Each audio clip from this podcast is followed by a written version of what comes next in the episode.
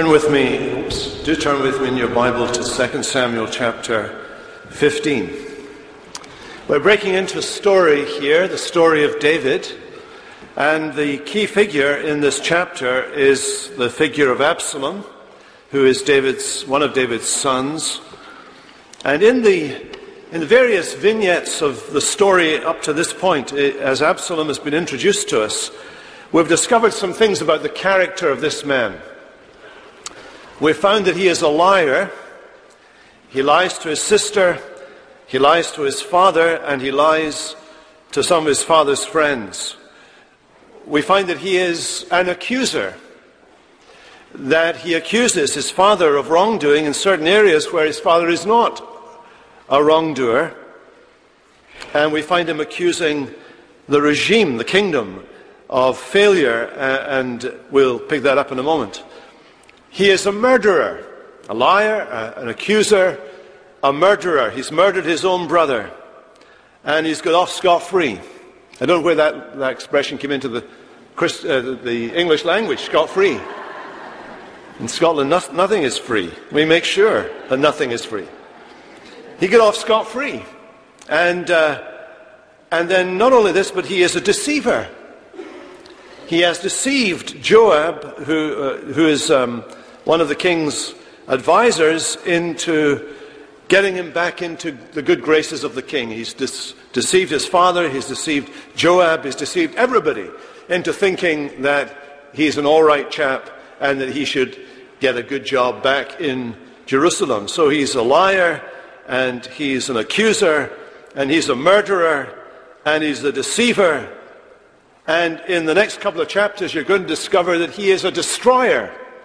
He destroys the kingdom. He's out to destroy the kingdom. Now, those are the character qualifications of this man, Absalom. They are recognizable features, and they're intended to be. Because with Absalom in Jerusalem, there is a snake in the garden, there is a serpent in the city of God. And what he's going to do next is going to be a combination of all of those characteristics that we've just described as he seeks to attack God's Christ. Because the reality is that in spite of the bad stuff we've learned about David in previous weeks, David remains God's Christ. He is the anointed one. That is, he is the Messiah. He is the Christ. He is the Christ in his office, in his, in his position in his persona as the King of Israel, he is the Lord's Christ. David's throne is God's throne. When Jesus comes into the world, the throne that he is given, we're told, is the throne of his father David.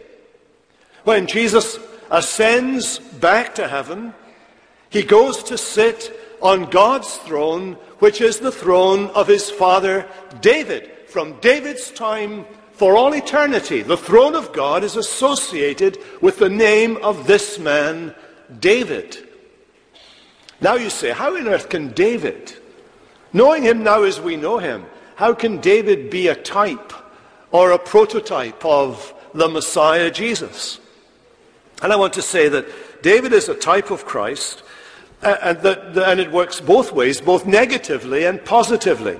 He is a type of Christ by comparison. For example, when he faces down Goliath, who's the enemy of Israel, when he righteously refuses to take matters into his own hands and chooses to wait God's time until he's exalted in God's time and in God's terms, he is a forerunner of the Messiah who first suffers and then receives his throne, enters into his glory. But he's also a type of Christ by contrast, not only by comparison, positively, but by contrast, negatively. So when he sins, that's the exact opposite of what Jesus does. And when he doesn't show wisdom in dealing with his own family, that's the exact polar opposite of what Jesus does. But there's a sense in which, even in the opposite, he is a prototype of Christ who resists the devil, who acts righteously and who in all of his ways shows wisdom. So even today, as we come to this passage, we need to keep that in mind that David is still acting as God's Christ. He is God's Messiah. He is God's anointed, God's Son, God's King. And in this chapter, we find the rise of the opposite of David. Here is someone who is raising his head against God's Christ, God's anointed, God's Messiah. Here is the rise of the very first Antichrist. We're going to look at this together like this. We're going to look, first of all, at the rebel leader and then at the rejected leader. Let's look at those two points together. And by the way, just because I've only got two points does not mean you get home earlier than usual. Sorry to disappoint you. First of all, there's the rebel leader. We're introduced at the beginning of the chapter to this man, Absalom. We've already learned some stuff about Absalom, very significant thing in chapter 14, verse 25, 26, and 27. We read there about Absalom that he was a very good looking and beautiful man, and that he had a very fine head of hair that he cut regularly. And when he cut it once a year, it weighed a lot. Uh, and I don't know if some of you girls with long, long, long hair uh, ever do this or will ever get it cut, but when you get it cut, I hope you're not going to be like Absalom and weigh it so that you can boast about it. But Absalom, Absalom kind of liked himself. He kind of liked himself. And everybody knew just how much Absalom's hair was worth. He was really in love with himself.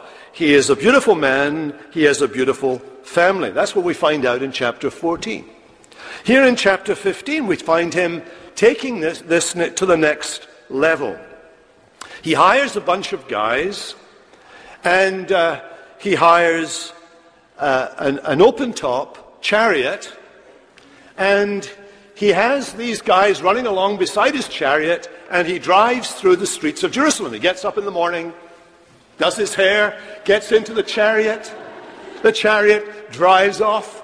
These guys are running beside the chariot. You know what it looks like? It looks like a presidential limousine. These look like the Secret Service guys. They're, they're fine looking hunks of guys themselves. They're running alongside the presidential limousine through the streets of Jerusalem. Everybody is stopping to look at the hair as it goes flying past. You can imagine the scene. Here's the hair streaming in the background. Here's a chariot hurtling through the streets of Jerusalem. Everybody's, I just like doing that actually. Everybody's out, because I wish I had hair to do it with. Uh, everybody's out watching this chariot go through the streets of Jerusalem. There's the picture. What is he doing? Here is Absalom carefully constructing his image. He has the retinue, he has the regalia of a prince. What he wants to look like as he goes through the streets in the chariot is he wants to look like a regal, kingly figure. He wants people to look at him and to say, that's the kind of young guy. Look at that. Look at him. Look, just look at him. He just looks like a king. Actually, he looks like a celebrity, not a king.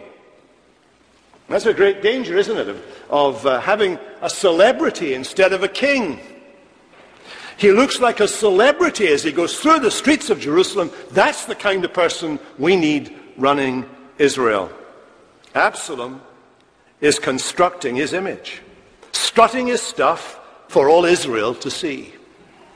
Secondly, we find Absalom subverting the kingdom.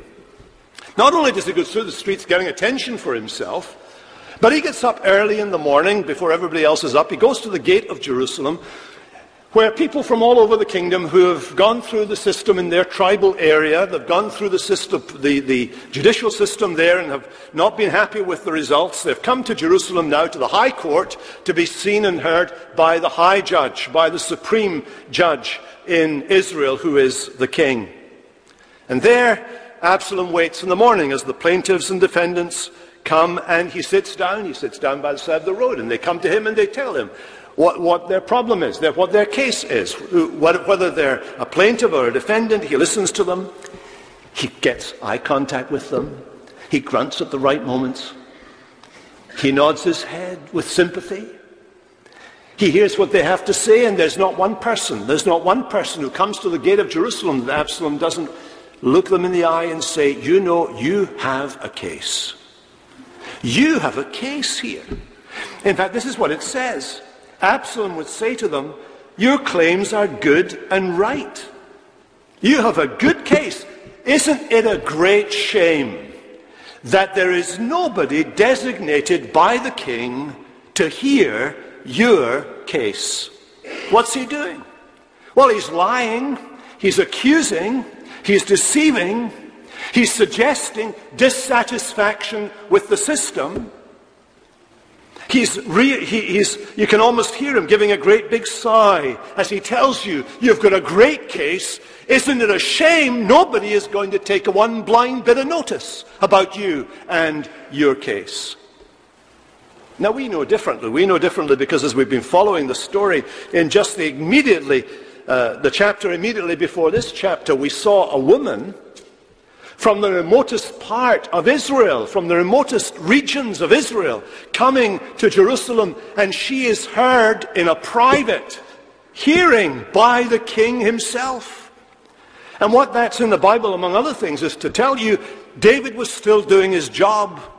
He was still doing what the kings of Israel were meant to do. They were meant to be the judges of Israel. Here is David doing his job, but what Absalom is suggesting is dissatisfaction with David. He is insinuating it. Do you notice this? He is insinuating doubt. He is trying to arouse dissatisfaction with the regime. He is trying to subvert the kingdom of God as it's expressed in Israel by Israel's king. And his complaint is misleading and even deceitful in its intent. And in fact, it's reminiscent of another conversation that we read about in the Bible right at the very beginning of the Bible in Genesis 3 when the devil comes, you remember, and he insinuates doubt into the mind of Eve and then he deceives her. And that's what Absalom is doing here. He's echoing these, the actions of the serpent in Eden. So in verse 4, Absalom would say, Oh, that I were the judge in the land. Then every man with a dispute or cause might come to me. And the to me is, is emphasized in the Hebrew. Come to me and I would give them justice, he says. In other words, what he's saying to these people in effect is this David doesn't care, but I would care. If only I had the power, I would care. I'd fix this for you. You vote for me, and I'll do the job that you need done. And he adopts this common man approach. Do you notice he, in verse 5 he adopts this common man approach. He, he takes off his tie and his jacket and he, and he puts on a hard hat and he gets a, a Big Mac, and he sits down by the side of the road and he says, You see how ordinary I am. You know, you, you think I'm Prince Absalom, but I eat Big Macs just like you do. If you don't care for your heart, uh, I eat Big Macs just like you do. And in case bricks falls from the building here behind me, I've got my hard hat on so that I look like a working man. He gets down to their level. Look at verse 5. Whenever a man came near to pay homage to him, he would put out his hand and take hold of him and kiss him he had learned this great technique that the politicians, I remember shaking hands with a president once, and this president did this. He took my hand and he pulled me in, and he put his arm on my shoulder, and he smiled as he looked into my eyes. I tell you, at that moment, I thought I was the most important person in the world. then the next person along was Prince Charles. He didn't do any of those things. But it's a, it's a political technique, isn't it? I mean, I'm going to be standing at the door, and everybody going out this morning is going to see whether I use this technique before they go out. Can I just say this as a little caveat here? Eric Alexander, who some of you know, his technique when shaking hands at the front door was something like this. He got your hand and he catapulted you out onto the sidewalk. I see. I have never in my life experienced. I mean, you did not touch the ground. From the moment he took your hand, you were out in the middle, and you thought, how on earth, how on earth did I get here? Anyway, that's, that's just that's another story. Here he is. What he's doing is working the crowd, and what he's doing is subverting the kingdom. Look at verse 6. Absalom did to all Israel who came to the king for judgments. Absalom, Absalom stole the hearts. Literally, he deceived the minds. He duped the minds of the people. He is a deceiver. So he's cultivating his image.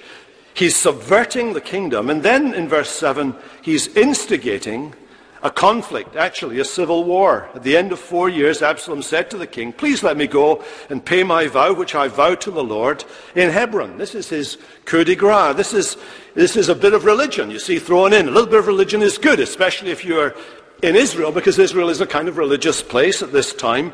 And so, under a show of spirituality, even though he's plotting rebellion, He's now acting like King Saul or like ancient Israel who used religion for their own ends. And he goes to Hebron and he does so with his own purposes. What does he do when he gets there? He takes, four, he takes with him 200 people. They, they have no idea what's going on. They've just been invited out for a party at Hebron with the crown, with the, with the prince. And so they go with Absalom there. And when they get there, they discover there's another agenda going on. Absalom has already sent spies, that's what the word is. It's the same word as when Joshua sends spies to look at the promised land, to look at Canaan, and to give, bring back reports. Here, here is Absalom. He sends spies into all the towns and villages of Israel. And he asks them to go into deep cover until the trumpet is blown. And when the trumpet is blown, they have to come out of cover and they have to go around everybody in the marketplace that comes out into the streets to find out what's going on, and they're to circulate the story that Absalom has been crowned king in Hebron. What he's doing is he's, he's, he is instigating a conflict that is going to lead to bloody civil war in Israel. In fact, the use of that word spy suggests he's out to get the land. He's out to conquer the land every bit as much as Joshua had conquered the land many hundreds of years before. Now, in many ways, what's going on in the story, of course, is part of God's judgment. God's judgment on David, God's judgment on Israel. It's part of that judgment. God had promised, or he had, he had said that in his word, he had said to David that this Antichrist figure would arise from David's own household. God's word had predicted it. But although God had predicted it, and though God was using it as a way of judging both David and Israel, God did not make Absalom wicked. God did not make Absalom do it throughout it. Absalom's wickedness is Absalom's choice. Absalom's evil is Absalom's decision. It's the kind of thing that we see put in a principle when the Apostle Peter is preaching about the cross of Jesus on the day of Pentecost. And he says to the crowd, This Jesus was delivered up according to the definite plan and foreknowledge of God, but you crucified and killed him. You crucified and killed him. That was your choice. God didn't make you do it. But God had said you would do it. And God is going to overrule what you did. But you stand condemned for your own decisions here. You are responsible for your own action. Well, that's the rebel leader. He's now with, he now has the upper hand. And so the focus moves to the rejected leader. David, a messenger comes to him, verse 13 saying, The hearts of the men of Israel have gone after Absalom. And David immediately goes into shepherd mode. He's the shepherd of Israel. That's one of the roles of the king. He must care for the people. He immediately goes into shepherd mode and says that if we stay here, if I stay here, if my troops stay here, there's going to be a bloodbath in Jerusalem and innocent people are going to be killed. We must leave the city. Here is the king prepared to be rejected, prepared even to die outside the city walls in order to preserve the sheep, in order to sh- save the sheep. The shepherd of Israel, the king, who's called the shepherd of Israel, is willing to lay down his life, risk his life for the sake of the sheep there in Jerusalem. And as he leaves the city, you can imagine the grief that is overwhelming him as he thinks of the rejection now of all Israel welcoming Absalom, therefore rejecting him as their king. But I think more than the grief he feels for himself, he feels grief about what they're doing to God. This is God's kingdom. He's God's king. When they rebel against the king, they're rebelling against the king, God the king. Because at this point, you see, David represents Israel. He, he is Israel personified. He personifies what Israel is. So as he goes into exile, Israel, believing Israel, goes into exile. And just as later on in their history they would move into exile going east of Jerusalem, so David goes east of Jerusalem towards the wilderness. It's almost like a reversal of the story of Israel. They came from the wilderness into the promised land. Here is Israel personified by David going back to the wilderness, going back to that place from which he had come. Well, we follow David as he leaves the city. Somewhere outside the gate, he meets a man called Ittai, a Gittite. That is, the, he's a Philistine. He comes from the city of Gath. And David says to this man who's just come into his service and he's got some people with him, David says to this man, What are you doing here? This isn't your fight. You're just new on the, on the scene. You could stay in Jerusalem and you'd be fine. You can stay there and serve the king, meaning Absalom. And this man Ittai is what the first one. Do you notice? He's the first one to make a statement on behalf of David. He says in verse 21, As the Lord lives, and as my Lord the King lives, you notice that, he will not let David say that Absalom is the king. As far as Ittai is concerned, there's only one king, as the Lord lives. And as my Lord the King lives, wherever my Lord the King shall be, whether for death or for life, there will your servant be. Here is a man who is a Gentile. He's not a Jew. He's not an Israelite. He is a Gentile. He comes from the dreaded Philistines. He comes from the city of Gath. He's a Gittite, which isn't a very nice thing to be. Doesn't sound nice anyway. But here is this man, and he is loyal to the king. He has given, he has given Yahweh, I am the Lord. He has given the Lord his confidence and his trust and his faith. And therefore he cannot be faithful to the Lord and reject the Lord's Christ, the Lord's anointed, the Lord's Messiah. It's interesting that about a thousand years later, it's Gentiles who hear the King, King Jesus, and in hearing King Jesus believe, and in believing, they're saved. It's because here are people who have no right to the promises, like this man has no right to the promises or the covenants and, and isn't a natural Israelite, but he believes the Israelite gospel. He believes salvation is of the Jews. Just as Jesus said, and he trusts in the King. Well, that must have cheered David up no end as he walks away from the city, and Ittai follows him with his men. Now, I want you to wa- wa- wander with David down the road. Here he comes leaves the city, goes down into the Kedron Valley, he crosses the Kedron stream, he climbs the Mount of Olives.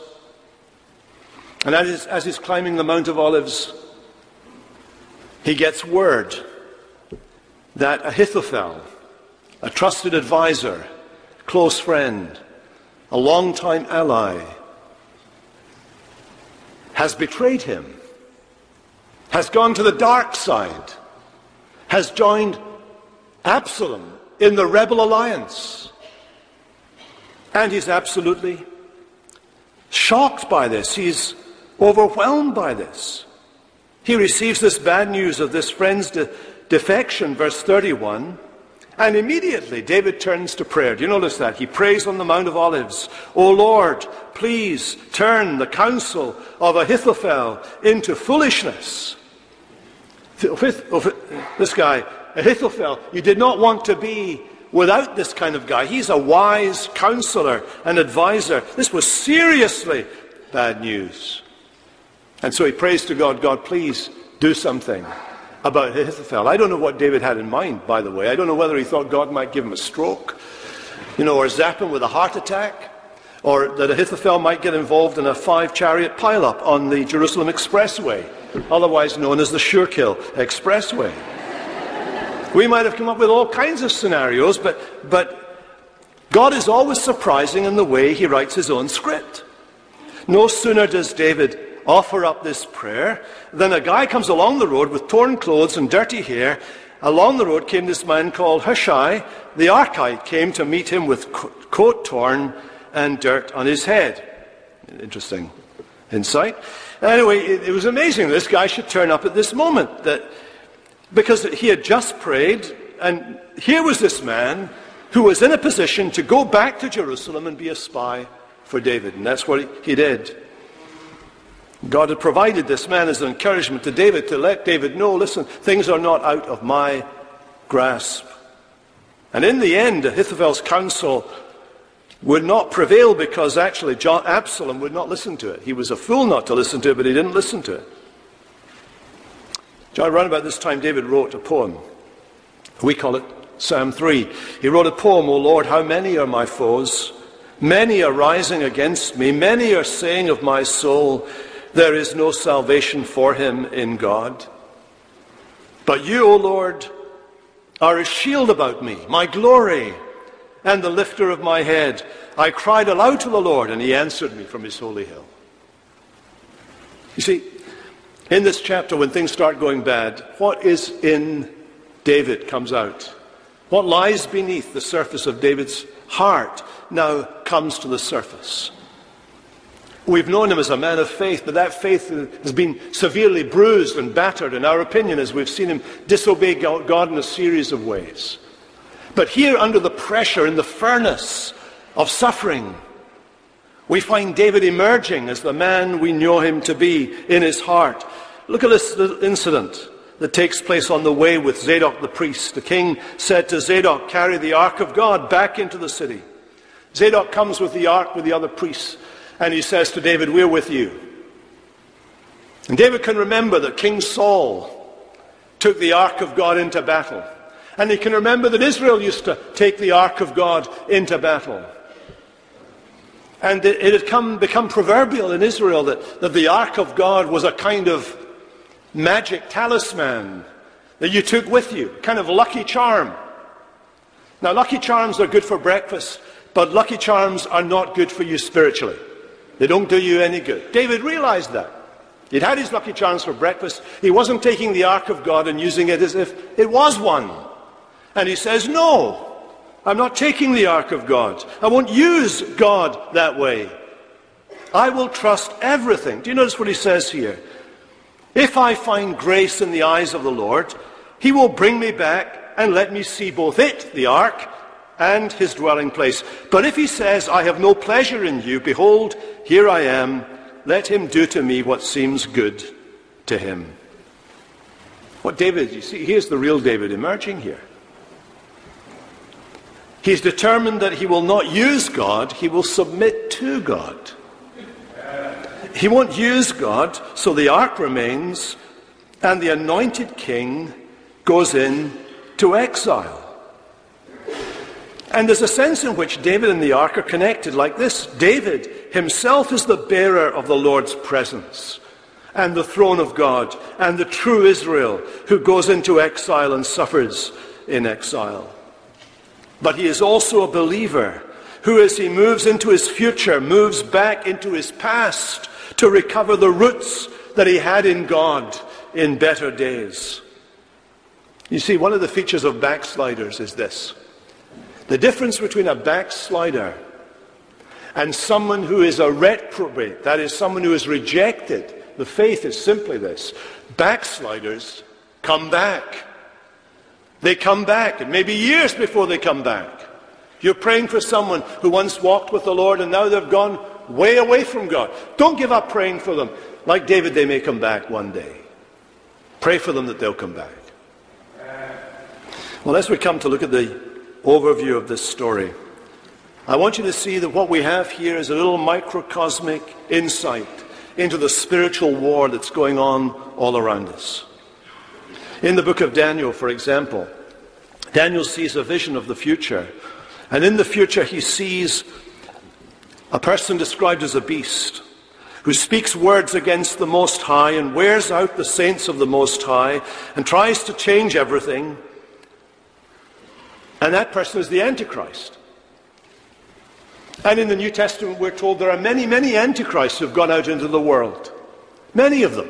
The, the organized spirit of Antichrist dominates the world system, whether it's in the West or in the rest of the world.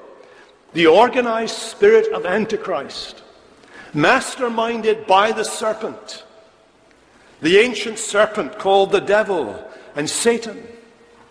In Revelation chapter 12, we have a description of what the devil does. He's like a great serpent who waits for the woman, Israel, to produce her child, a male child who is to rule all the nations with a rod of iron. And he does his utmost to destroy the child. He does his utmost to, to stamp out the child and fails to do that. And so what does he do? He turns and he makes war on the rest of her offspring, all the rest of the Israel of God. That is the church. Here's how they're described. The dragon becomes furious with the woman and went off to make war on the rest of her offspring, on those who keep the commandments of God and hold to the testimony of Jesus. It is the business of the Antichrist to make war on the true Israel, the believing Israel of God, that is composed of people who keep the commandments of God and believe in the Lord Jesus Christ for their salvation. This is what we are locked into today, this conflict of the ages.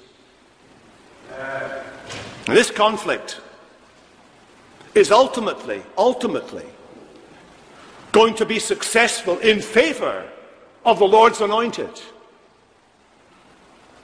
In this story, I want you to notice something about David. He's under the judgment of God for his own sin. He's rejected by his own people. He has to leave the city where once he was lauded and applauded as the king of Israel. He goes down the hill out of the city, over the brook Kedron, up the Mount of Olives, where he hears of the denial and defection of one of his own to the opposite side to serve the devil, the serpent. And I want you to see that in this chapter, what you have in the story of David is a mirror image of the story of Jesus, who is under the judgment of God not for his own sin, but for your sin. Who is going to suffer rejection not because of his disobedience, but because of your disobedience.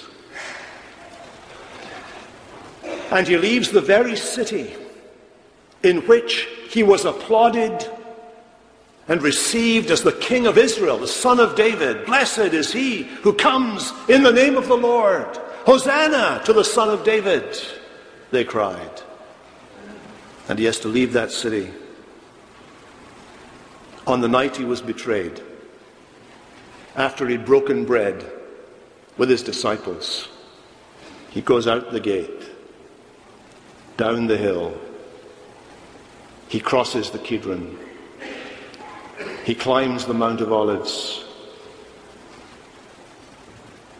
And the betrayer, one of his own dear friends, comes with his army to arrest him. As Jesus prays, as David prayed on the Mount of Olives. What we see reflected in this story is a great type of what was to come. Ultimately, the organized kingdom of Antichrist is going to be destroyed by the very strategy and agenda that it has adopted to destroy God's Christ. Because Christ rose again, you see, and because David ultimately will secure Jerusalem and because Jesus one day will bring New Jerusalem down out of God from heaven, we look at the conflict we are engaged in now against the Antichrist in our day, the anti Christian world system that we live in, and we hear the words of the Apostle Paul as he says to us God is going to crush Satan under your feet shortly. God is going to crush Satan under your feet shortly. We look at the rest of David's story. We look at what it tells us about the future of our story. And we get our confidence from this secret truth. Don't tell the devil this. Keep it to yourself. What I'm going to tell you right now. You listening? We win. Let's pray. Father, we thank you for the great good news of the gospel. We thank you that the Lord Jesus, unlike David, was innocent, but like David, came under judgment. Not for his sin, as David did, but for our sin. Thank you that, like David, he was rejected by his people, left the city, crossed the brook, went up the hill, the Mount of Olives, and there, in rejection and suffering, ultimately, was arrested, crucified, dead, buried for us and for our salvation. Thank you that you raised him from the dead and that his resurrection life is the guarantee that we have that we shall be raised from the dead too. We pray that you would help us to live in light of the victory that he accomplished, we pray. In his strong name. Amen.